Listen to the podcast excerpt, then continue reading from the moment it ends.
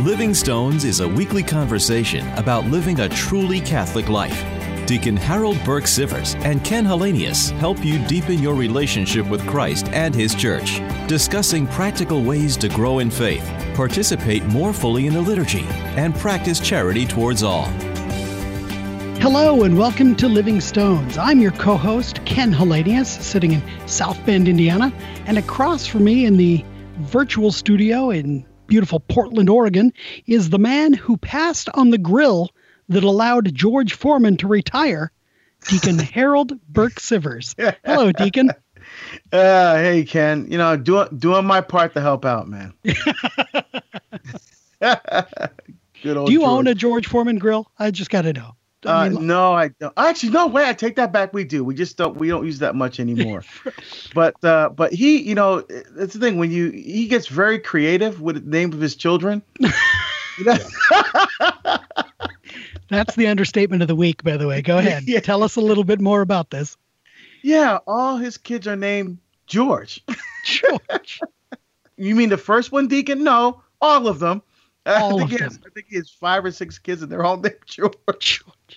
George. It reminds me of the uh, of the the cat in The Simpsons, Snowball. The the first cat was Snowball. At one point, Snowball passes away. They get another one. They name it Snowball too, but they just call it Snowball. And so it's the same sort of thing you know, but George, all the kids named George. All the kids are George. And and you wonder if they if every meal that's cooked in the Foreman household is actually cooked on a George Foreman grill. I mean, that lean, mean, fat grilling machine. Well, he's probably made enough money. He can go to some pretty nice restaurants because of that grill. So That's true. I would I would hazard to guess not. yeah, probably not. Right. That's that's even assuming that uh, he has to cook for himself. yeah. Right. How are things going for you, friend? Uh yeah, doing well, doing well. Um, you know, again, not, not traveling as much as I got these little breaks in between, which is which is great. You know, um, my book on the diaconate is going to be released. Uh, ah, what another month or so from now. Okay. You know, so um, um, just you know, trying to promote that book.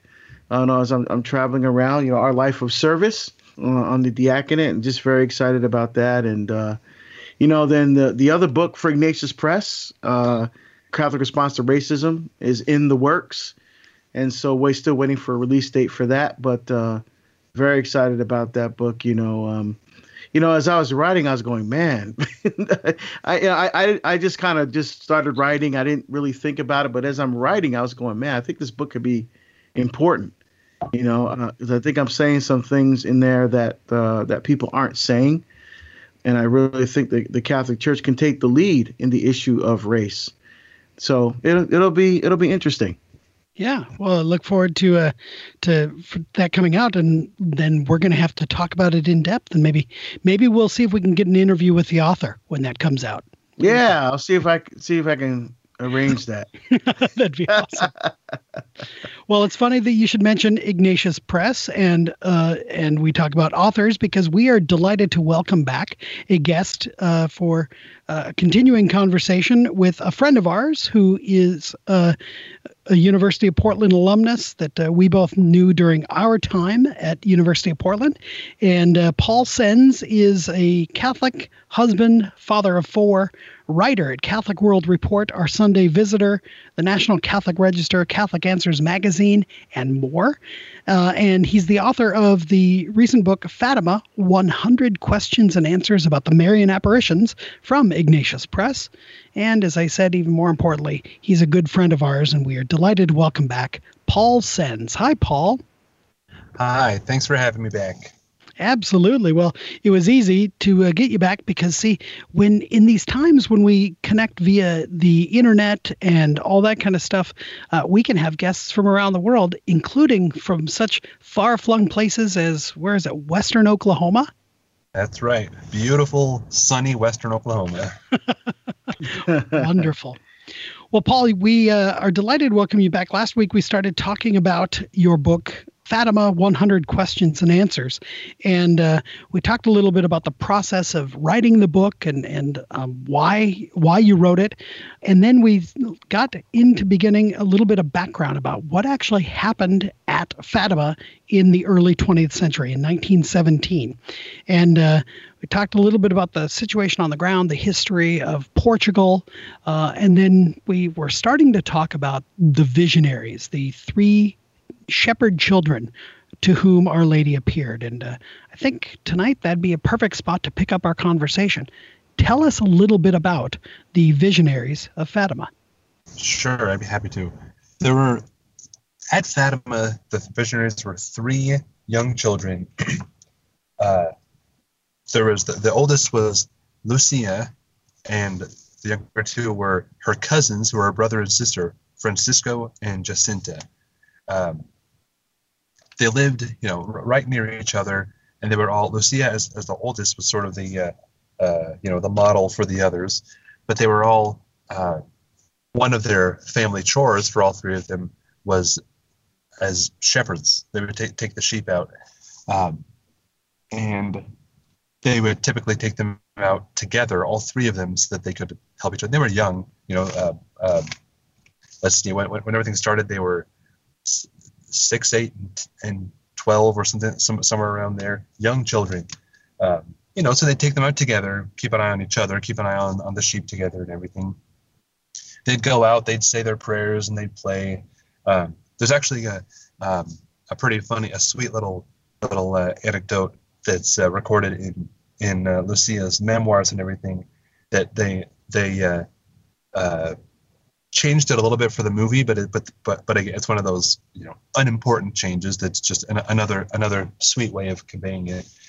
They would pray their daily rosary uh, when they were out with the sheep, and uh, in the in the movie, and I think it's even in one of the trailers, they would say you know, they, they would yell out Ave Maria and he, and wait and listen for how many echoes came back. And then, okay, well, I heard five. Okay, so that's five Hail Marys. And then we'll move on, say it again and see how many we can get back. In, in reality, they would, um, it's kind of the same idea, but they would, when they were in a rush to, to get to playing, they would just say, you know, our Father, Hail Mary, Hail Mary, Hail Mary, Hail Mary, Hail Mary. uh, and kind of move on with move on with their day. But uh, I appreciate that they recognize the importance of the Rosary, even if not the saying of the entire prayers. Uh, yeah, so they were they were regular kids, you know. They they they had their uh, their joys and their their favorites, this and that. Jacinta loved music and loved to dance. Uh, Francisco was was uh, famously kind of a uh, um, uh, St. Francis type with animals and, and nature. And uh, Lucia was a very bright young girl who she her mother taught catechism at the church, and Lucia would go with her to the classes, and she actually got permission to um, to receive her for, first Holy Communion at a younger age than normal because she had been attending all these classes and then you know her, her instruction at home and was so so knowledgeable and so uh, passionate about the Eucharist that uh, um, a visiting priest quizzed her and convinced the pastor, you know, this this girl has a love for the Eucharist and she she, she needs it. She needs it right now. So she was able to receive it at a young age, and um, she was able to sort of be a, a bit of a uh, mentor and uh, oh, I don't know, inspiration for for her cousins as well, uh, who are, like I said, even just a few years younger than her, but at such a young age, that's a big difference. Yeah, for the for the kids, what when when the Blessed Mother appeared to them, like what was going on in their mind? Did they think, "Well, I'm just seeing something here," or "Wait a minute, am I imagining? Am I dreaming?" Or, or what, what did they think was going on? Well, it's it's it's funny because the year before, in in the uh, s- spring, summer, and early fall of 1916, they had an apparition of the the Angel of Peace, who also called himself the Angel of Portugal, and he appeared. I think it was three three separate times to the children, um, and prayed with them. Uh, and uh, there's actually a, a beautiful story from I think it was the last time he appeared to them. He appeared with a a, a chalice and a host and knelt down and adored the chalice and host with the children and then administered it to them. Lucia had received her first Holy Communion. She, she got the host, and the other two received from the chalice. Which, when you think about it, that's the, these children, uh, the, the younger children receiving their first communion from the hands of an angel. Um, just kind of mind mind boggling. Yeah. But uh, so they, I mean, they they had this apparition experience the year before, and it sort of primed the pump for Our Lady to appear to them. It, he didn't say, you know, our Blessed Mother will appear to you next year or anything like that, but just kind of preparing them to be open to it, that sort of thing. And then when, when she appeared to them, they didn't know who she was. And um, Lucia was sort of the mouthpiece for the children each time. She appeared to them six times from from uh, May through October of 1917, um, once each month. And it's kind of interesting. Lucia could could see her and hear her and speak with her, um, and uh, uh, Jacinta could see her and hear her, but couldn't speak with her. Francisco could. At, at, first, he couldn't. He couldn't see her or hear her at all, and he said to the other girls, "Who are, who are you talking to? What are you What are you doing?" Um, and uh, she, she, the, our, our Lady said to them that uh, Francisco would have to uh, pray many rosaries if he was gonna if he was gonna you know be be ready for all this. But uh, anyhow, Lucia um, asked her, "Who are you?" And she said, "I come from heaven." That's all she said at first. So then it, it's referred to her as the Lady from Heaven or the beautiful Lady from Heaven. They didn't know who she was. I think they kind of speculated that maybe this was Mary, but all they knew was that this lady appeared to us and said she was from heaven.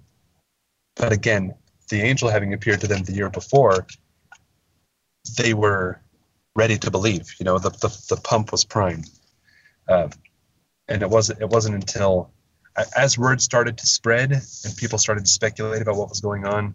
You know, meant, some believed them, many didn't, and people started to speculate that maybe this is Our Lady, um, um, and it would be months, several months before they would find out for sure who it was. But I, they were ready to believe that this was something miraculous and something something holy, but at the same time there was a certain a certain amount of guardedness, especially on the part of Lucia, who was who was very very worried that this was some kind of a you know demonic trick and that she was going to be opening herself up to, to something bad which thank God it wasn't. but but that was that was on her mind.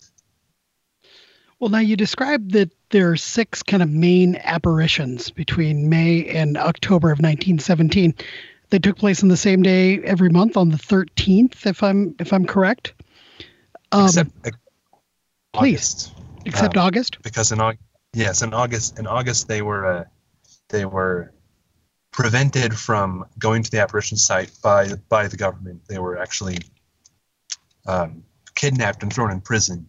Um, so then, uh, a few days later, I mean, the government's not going to do anything to stop Our Lady. So a few days later, when they were when they were available, she came by and saw them. wow. Um, wow. When most of us think of Fatima, we think of if if we think of anything, we're going to think of uh, hearing about the miracle of the sun. Yeah. What, what was that? that was the the final time she appeared to them on, on October 13th, 1917. The in the previous months, you know, every month Lucia asked asked her asked her who she was and and what she wanted of them. And at a certain point, as word was spreading, you know, I mean the and on May 13th, there's just the three children there. By, you know, July, there was something like 20,000 people at the site. You know, I mean, there's the word was spreading very fast, and these weren't all, all people who believed them. A lot of these people were there to mock the children, and they were, and their most of their parents didn't believe them, and most people in the town didn't believe them at first, and so the whole thing was making life very difficult. So, so Lucia was asking her, "Can you please tell us who you are and give us some sort of a sign so that people will believe us. And she said, In October, the last time I appear to you, I will tell you who I am and I will give you such a sign. And the sign that she gave has come to be known as the miracle of the sun. Basically, it had been raining all night, all through the night. The the this field where they where they took the sheep was just a soaking wet, muddy, mucky mess. Everybody, and it was raining still. Everybody was soaking wet um, to the bone. And all of a sudden, the sun appeared to revolve rapidly around its axis, uh, dance around in the sky, rapidly change color. The, the, light that it was casting on the ground was changing color. Uh, and at one point, it appeared to fall from its place in the sky and come hurtling towards the earth. There, the crowd at the site that day was somewhere around 90,000 people. And you have these just reports of absolute hysteria because of what was going on. All of these people witnessed it. And these are, like I said, these are not all credulous people. There were some who believed, there were many who didn't, many who were just curious. There were atheists, there were government officials, all sorts of people, many of whom had no reason to believe, actually had strong reasons to disbelieve, but they all report seeing the same seeing the same thing. And as the sun appeared to come hurtling out of the sky, people were dropping to their knees. They thought it was the end, you know, dropping to their knees, begging for forgiveness of their sins and and screaming for help and everything. And then all of a sudden, boom, the sun's back in its place in the sky, and everyone's clothes and everything on the ground was bone dry, as if it, you know, as if it hadn't rained, or, or as if the sun had come hurtling into the sky. Uh, wow. And the, the really incredible thing is that there are there are plenty of reports from 25, 30 miles away of people witnessing the same thing. People not at the apparition site had no idea what was going on. There was one report I found from a British sailor who was working on a ship that was docked off the coast of Portugal. And he, he wrote a letter back to his family um, talking about this strange thing that the sun was doing on October 13th. And you know, it danced around in the sky, and he reported the same thing. He, has, he had no idea what was going on, no connection to the apparition site. But here is this example, you know, 104 years later that we that we can look at of one more corroboration of this of this remarkable event. Wow. Wow. So, um, two things. One, first of all, was that incident reported in the local news? Like, was it on the newscast or newspaper? And second, what was the church's response to this? First to the children, and then um, after the miracle of the sun. Yeah. Yeah, it was. Um, it was reported in the newspaper.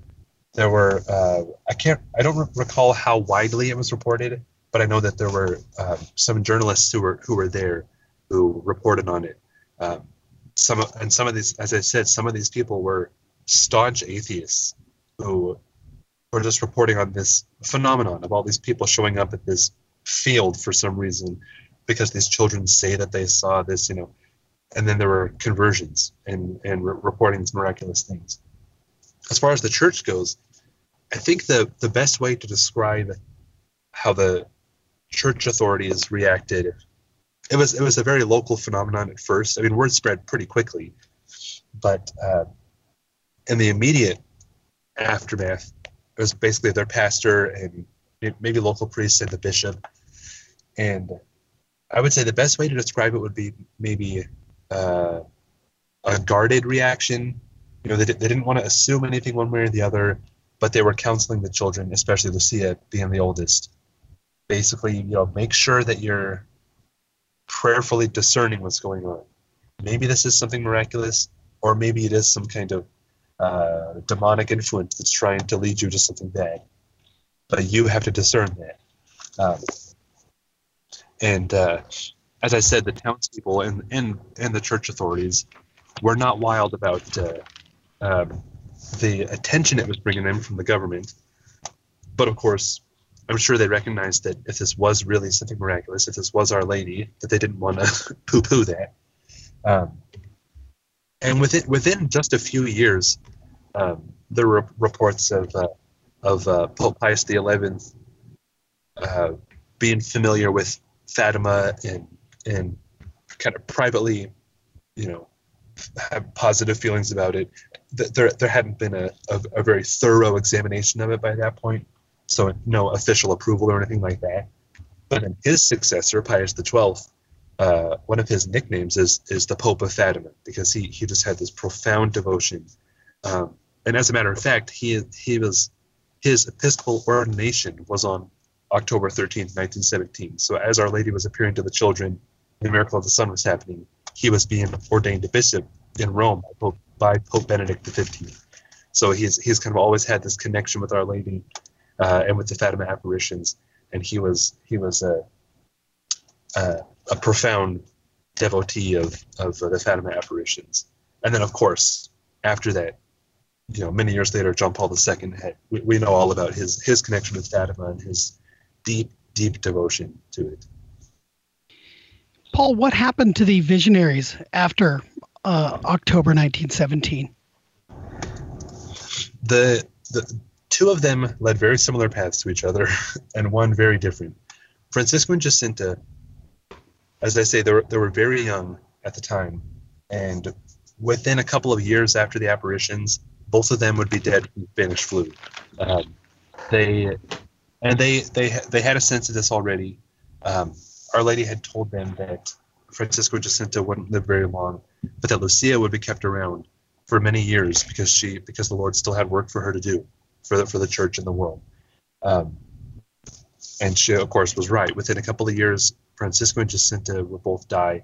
Um, they uh, one of the things that they that they learned from Our Lady was the the value of of you know redemptive suffering and of, of offering your own suffering and your own sacrifices for the good of the church and the world for for reparation for sins for the conversion of sinners uh, so as they suffered and languished for for for a couple of years before they died there there was there's all these reports of of in the midst of all that terrible suffering the joy that they had because they knew and they would say this that all of their suffering they were offering for that um, our lady made it clear to them what you know the the, the lot of sinners what what it was that sinners su- suffer the, this eternal torment. And it was their life's work to do whatever they could to prevent that everything from spreading the message that our lady had given them to as i say offering up their suffering um, lucia she didn't die until well i have to think about it now it was i think 2005 or or it was in the 2000s. It was somewhere around there. I mean, she was she was present at the beatification of Francisco and Jacinta in 2000, and she, you know, you, you, hear about the secrets of Fatima, the three, the third secret especially, which was the the uh, apocalyptic vision, the very you know uh, uh, controversial one. She was able to have conversations with um, Cardinal Ratzinger and then Archbishop Schönborn from the from the CDF about the vision and the, this kind of theological interpretation, her understanding of what it meant, and their understanding and their interpretation, and everything. She was able to participate in all that, as well as the beatification ceremony. So it's just remarkable. She spent dec- many, many decades helping to spread the, this message of Our Lady of Fatima and uh, to do to do so much good for the, for the church in the world. Well, in our last few moments, Paul, maybe you can tell us uh, what are some lessons from Fatima that we can take away for our faith journey. The main lessons from Fatima that we can take away, and that our that Our Lady said repeatedly during these visions, was she emphasized the importance of of sacrifice and offering up suffering for, as I say, for the conversion of sinners and the reparation for sins. Um, and the importance of praying the rosary. And remember, as we know, the rosary is while it's a while it is a Marian prayer, it the rosary is a, uh, a, a meditation on the life of our Lord. You know, like any good mother, she wants to lead people to her son. That's what she's all about. So, the praying the rosary, going to her to be brought to her son, and to bring the world to her son.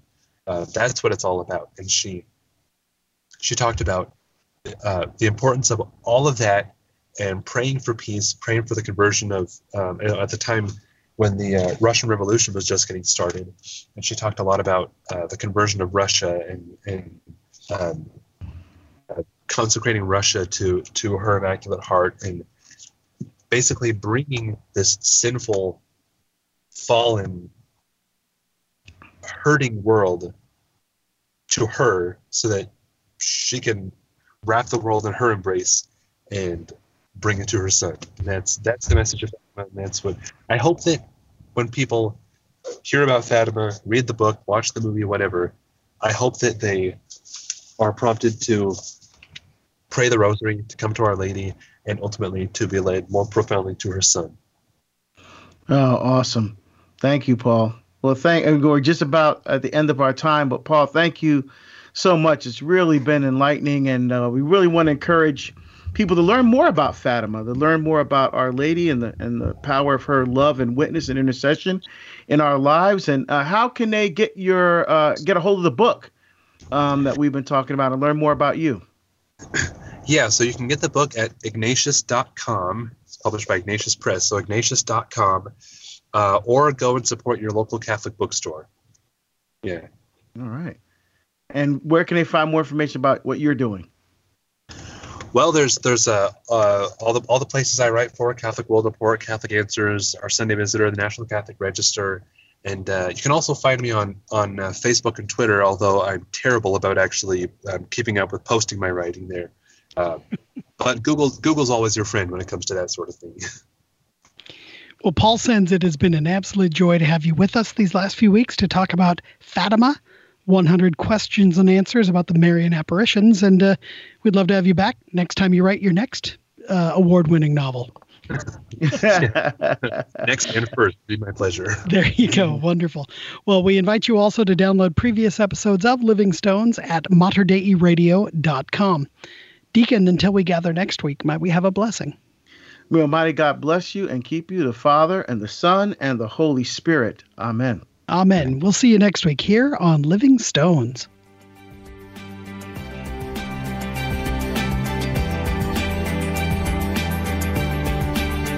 You've been listening to Living Stones with Ken Hallenius and Deacon Harold Burke Sivers.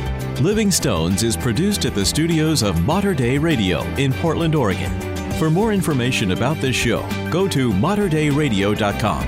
That's M A T E R D E I radio.com.